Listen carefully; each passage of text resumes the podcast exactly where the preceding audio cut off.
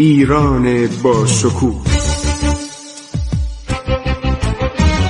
2800 سال تاریخ.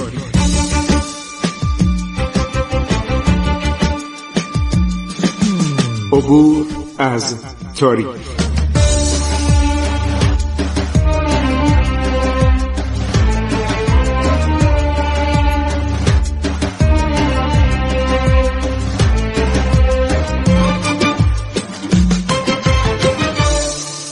بسم الله الرحمن الرحیم. به نام خداوند بخشاینده مهربان من خسرو معتزد عبور از تاریخ و ادامه میدیم. عرض کردم که شخصی بود به نام عرض شود که میرزا اکبر خان مستوفی که وزیر دارایی یعنی خزاندار نادر بود.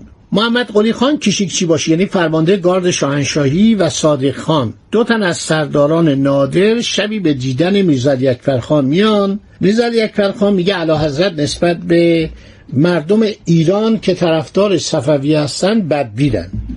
بسیار بدگمانن و شما مواظب خودتون باشید. صادق خان که سردار نادر بود گفت پادشاه نسبت به ما حق پدری دارد. زیرا ما با آن همه کارهای بزرگ و فتوحات درخشانی که انجام داده افتخار می‌کنیم. اینا همه همت و تدبیر و نبوغ اعلی حضرت بودن هرچه ما داریم از او داریم. به علاوه او هیچ وقت نسبت به ایرانی ها بدگمان نیست. رضا قلی میرزا چند روز بعد این دو نفر به حضور می‌خواد. محمد قلی خان و صادق خان و جمعی از سرداران بزرگ قشون. موضوعات مختلفی پیش میاد صحبت می‌کنن و میگن ما از میرزا علی اکبر خان مصطفی شنیدیم که حضرت نسبت به مردم ایران بدبینه و میگه من به افغانها و ازبکها و هندیها و سایر اقوامی که در قشون من هستن بیشتر خوش میدم اینا همش دنبال صفوی هستن و ول نمی‌کنن صفویه رو. هر شود که صحبت که شد بحث شد رضا قلی میرزا سکوت کرد. یک کلمه صحبت نکرد. چون می‌دونست که پدرش بسیار شخص هر شود بدگمانیه. شاید سرگذشت پسر شاه عباس کبیر صفی میرزا هم خونده بود. چون تاریخ ها می نوشتن هر زمان یه وقای نویسانی بودن می نوشتن در زمان نادرم کتاب های دستنویس فراوان بود. اون موقع که چاپ در ایران نبود. کتاب ها رو هر شود به صورت دستنویس می نوشتن تکثیر می کردن یعنی پنجاه تا خوشنویس می نشستن مثلا شاهنامه رو تکثیر می کردن حالا اون پادشاهانی که پول داشتن ذوق داشتن هنر داشتن مثل پادشاهان تیبوری و پادشاهان صفوی مینیاتورهای عالی تصاویر خیلی قشنگ اضافه می‌کردن. یه نسخه منحصر به فرد. ولی از روی شاهنامه مثلا هزار تا نسخه نوشته می‌شد. کما اینکه نوشتن قرآن کریم مقدس بود. خیلی نظم کردن پول بدن و از روی قرآن نسخ جدید نوشته بشه که مردم بتوانند به قرآن کریم دسترسی داشته باشند.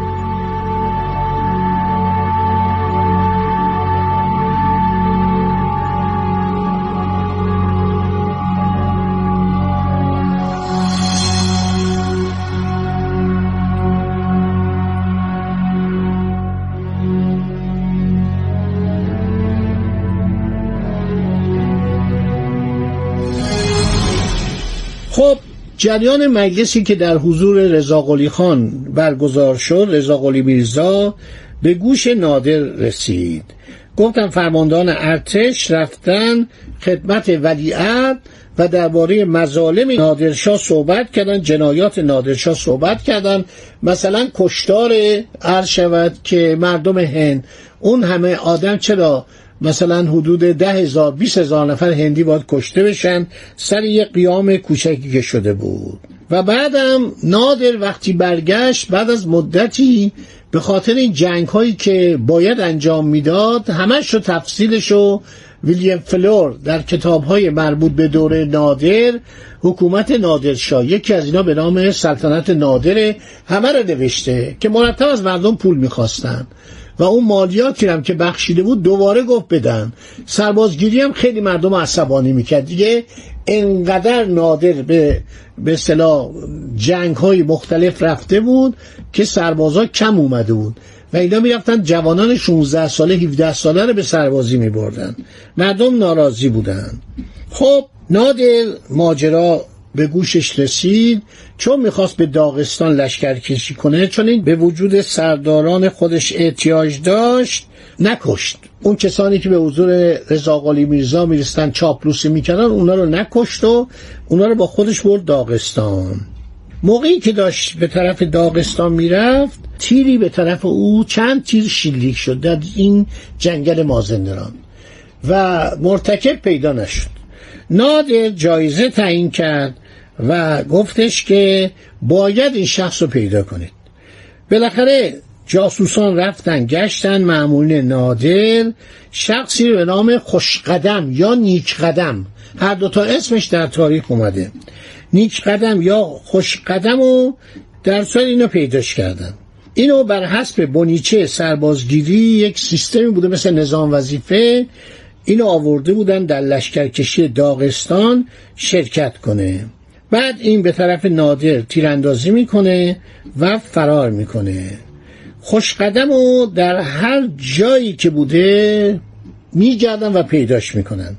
در یکی از نقاط سرحدی بین خراسان و افغانستان دستگیر شد با چاپار مخصوص دست بسته به حضور نادر آوردن.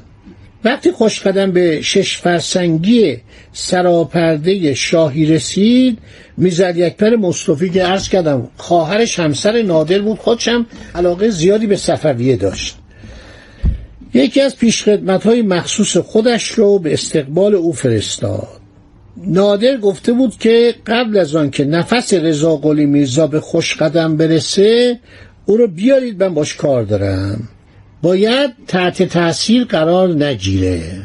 هر شود که می‌زد یک پرخان فرستاد که خوش قدم رو بگیرن و به او وعده عف شاهنشاه رو بدن.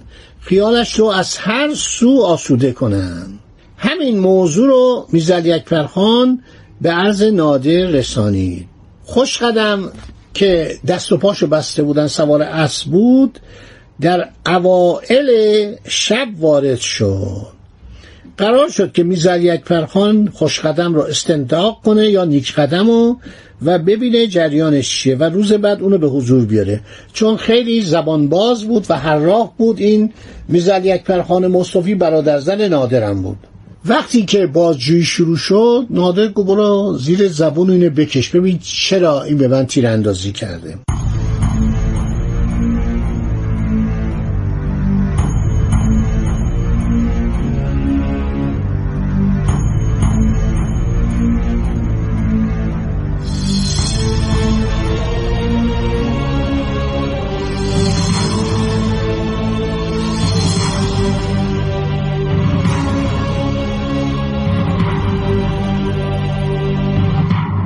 وقتی که بازجویی شروع شد او گفتش که یعنی می‌زد یک پرخان خوشنویس. گفت آیا رضا قلی میرزا شما رو معمول این کار کرد؟ گفت ابدا. می‌زد یک پر گفت شما با این انکار خودتون داری با جان خودت بازی می‌کنی. راست بگو. پادشاه هیچ وقت آزاری به ولیت خودش نمیرسونه. ولی اگر تو راست بگی من قول میدم که جان تو رو نجات بدم. خوش قدم. برای اینکه نجات بده جانشو اینو بعضی از مورخین گفتن. بعضی میگن نه چنین چیزی نیست. گفت بله جناب ولیعت منو عرض شود که تشویق کرد پدرشو بکشم. و گفت وقتی من شابشم به تو زر و جواهر و طلا میدم درجه پنجه باشی هم بهت میدم. یعنی درجه سلشکری یا چنین چیزی. می‌زد یکبر مصطفی میره خیمه خواهرش که زوجه نادر بود. خواهرش از او می‌پرسه میگه این خوشقدم یا نیک قدم چه گفت؟ گفت من اونو حاضر کردم که بگوید ولیعت محرک او بوده در تیراندازی به جانب نادر.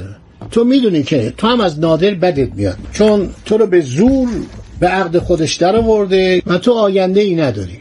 اگه بچه دار بشی ممکنه فردا این رضا قلی میرزا به سلطنت برسه رست بود معمولا بچه های سایر زنهای شاه رو میکشتن در ایران و در عثمانی. در عثمانی که خفه می‌کردن. شما کتاب ایوون کرس رو بخونید بچه ها رو می آوردن پادشاهان عثمانی 100 تا 150 تا زن داشتن. همه اینا همشون نه ولی خب تعدادی بچه داشتن. همین رو خفه می‌کردن. برادرای بزرگم خفه می‌کردن. حتی 20 ساله 22 ساله رو به وسیله غلامان سودانی کرولال که هم زبانشون رو بریده بودن هم کرشون کرده بودن. فقط دو تا چشم داشتن. می‌گفتن اینا رو خفه کنید. توی اتاق اینا می‌رفتن و خفه می‌کردن. تمام این داستان ها اومده. هم هم واقعیه. بعد گفتش که تو من می‌خوام کاری کنم که دو دوچار این سرنوشت نشی. و بهترین کار اینه که این رضا قلی میرزا رو ما بکشیم و از بین ببریم. خب آن خانوم برمیگرده میگه حیفه رضا قلی میرزا جوانه. دلم به جوانیش میسوزه. می‌زد یکپر مصطفی میگه عجب آدم ضعیف النفسی هستی. بگذار این خوک ها یکدیگر را بکشن. هرچی از اینها نابود شود کم است. بعد خواهر از برادر می‌پرسه شما چیکار کردین؟ کمک کردین؟ گفت بله بله. من کاری کردم که رضا قلی میرزا مسبب این عمل معرفی بشه. این خوش هم گفتم برای اینکه جانتو نجات بده علازت تو رو نکشه بد جوری هم میکشتن و شکنجه و سربریدن و بدن دست و پا جدا کردن این خیلی ترسیده بود. گفت بگو که ولیت این کار کرده.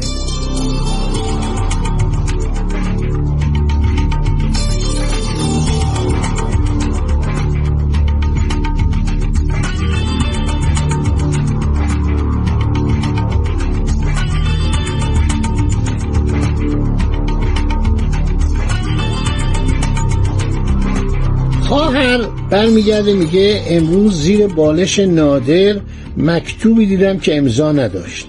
نادر فراموش کرد موقعی که از چادر بیرون می‌رفت آن را بردارد. مضمون آن مکتوب این بود که در واقع تیراندازی جنگل رضا قلی میرزا دست داشته و او دستور داده بود و نویسنده نوشته بود که محض فدویت و دولت خواهی این موضوع را محرمانه به عرض شاهنشاه میرسانم. عرض شود که خواهر گفت من این نامه رو زیر بالش پیدا کردم. می‌زد یک پر مصطفی گفت من این نامه رو من نوشتم. این نامه رو من نوشتم یه تبسمی هم کرد. گفت من این کار کردم که انشاءالله این شر رضا قلی میرزا کنده بشه. حالا چرا این حرف رو می‌زد؟ به نظر من فکر کنم سر جریان سربریدن عرض شود که اعضای خانواده صفوی و خفه کردن شاه به دوم معزول و مخلو به دستور رضا قلی میرزا می‌زد یکپر مصطفی که از طرفداران خاندان صفوی بود نفرت پیدا کرد و می‌خواست نابود کنه رضا قلی میرزا رو. و هنر می‌زد یکپر مصطفی بود که خط خیلی قشنگی داشت.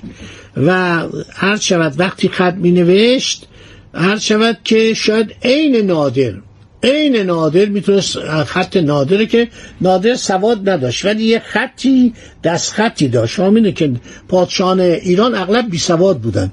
یعنی اون موقع بیشتر شجاعت و شمشیرزنی و دلاوری عرض شود که متداول بود. و نادرشاه مختصر سوادی داشت و این بود که این خط نادرم می‌تونست تقلید کنه. خب تا همینجا در ذهن مبارک شما باشه فراموش نکنید.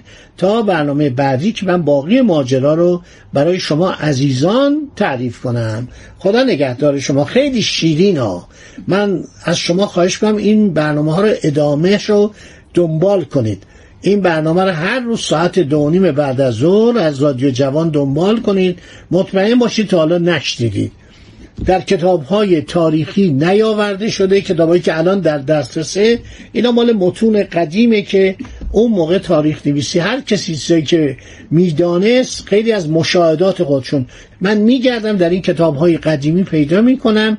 همینطور اینا رو تطبیق میدم با کتاب های نویسندگان خارجی و مورخین به نام خارجی مثل گروزلسکی مثل لارنس لاکارت مثل جوناس هانوی و دیگران که کتاب نوشتن. خدا نگهدار شما باد. عبور از تاریخ.